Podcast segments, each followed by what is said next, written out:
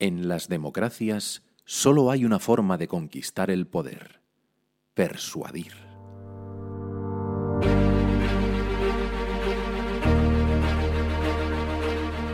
Para convencer a la opinión pública hay que escuchar a los ciudadanos, conocer sus preocupaciones y sus sueños.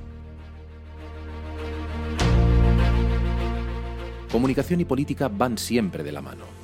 Tras las elecciones hay que negociar coaliciones y comunicar la acción de gobierno. Los periodistas y los medios de comunicación seleccionan aquellos temas sobre los que concentrar nuestra atención como sociedad.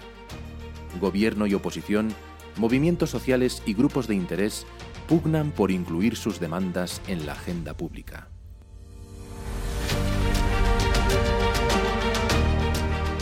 Cambio, los de arriba lo llaman experimento y caos. Los de abajo lo llamamos democracia. They have chosen to make New Zealand their home and it is their home. They are us. Deswegen lassen Sie mich sagen, es ist ernst.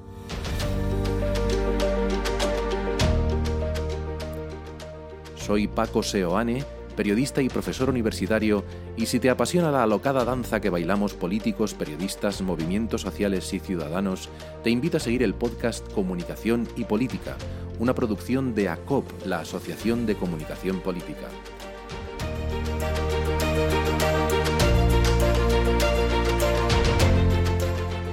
ACOP es una organización sin ánimo de lucro que aglutina a académicos y profesionales de la consultoría política ACOP cuenta con más de 500 socios y delegaciones en España y América Latina.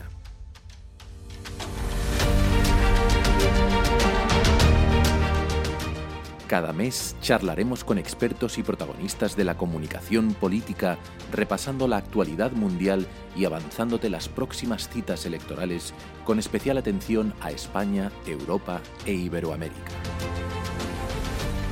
Suscríbete a Comunicación y Política desde tu plataforma de podcasts favorita. Si quieres patrocinar nuestro programa o alguna de nuestras secciones, escribe a info.compolitica.com. Comunicación y Política es mensual con la actualidad, la historia y el futuro de la comunicación política. Una vez que yo empiezo a leer, no mueve la cámara nadie, si no yo me levanto y ya me voy a mi casa, ¿verdad? Porque ya está bien, ¿no?